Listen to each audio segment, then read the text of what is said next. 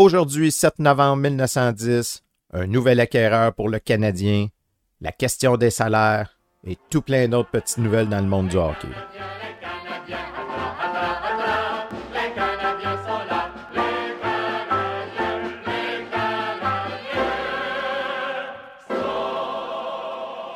Bonjour à toutes et à tous, bienvenue à la revue de presse du Canadien de Montréal du 7 novembre 1910, une présentation de Raconte-moi mes ancêtres.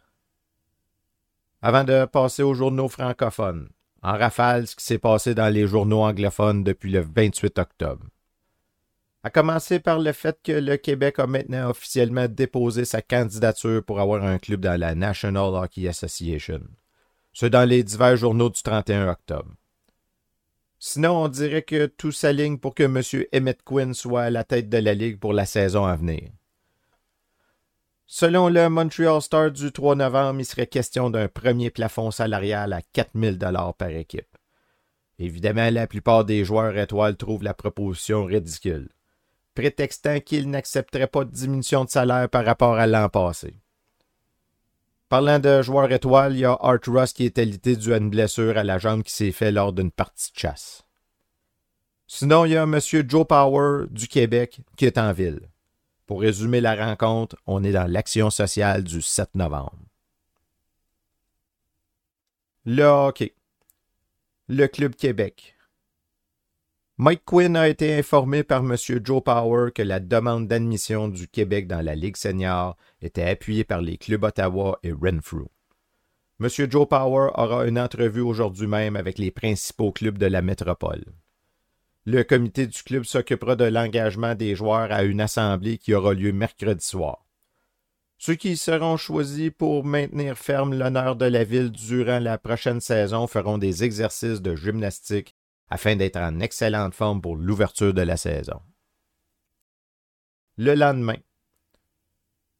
Une sensation en perspective.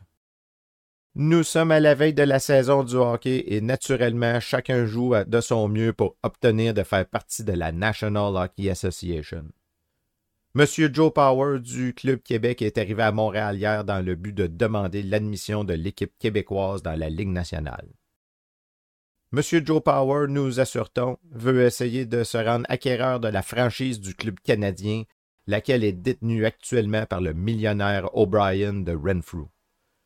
On sait que M. O'Brien a porté un intérêt très vif au hockey l'hiver dernier, et on se souvient de la lutte à coups de pièces qu'il fit avec le club Ottawa pour la possession de certains joueurs de renom.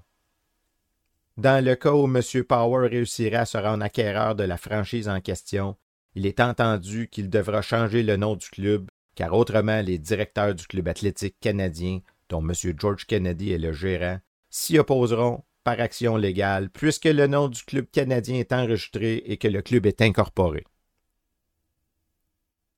Nos magnats locaux ou nos magnats en perspective ne semblent pas s'inquiéter à propos de l'attitude que quelques joueurs viennent de prendre sur la question de la limite des salaires il déclare que cela n'affectera pas le spectacle offert aux spectateurs.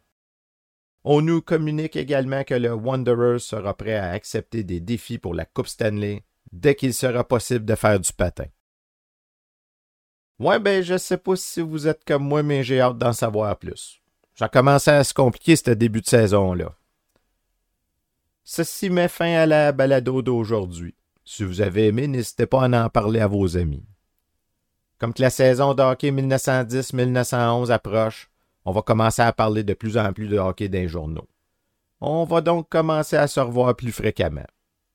Lors de la prochaine revue de presse, il sera question de salaire et je vais lire une entrevue que M. George Kennedy du Club athlétique canadien a accordée au journal Le Canada. On se revoit donc dans deux jours pour la revue de presse du Canadien de Montréal du 10 novembre 1910.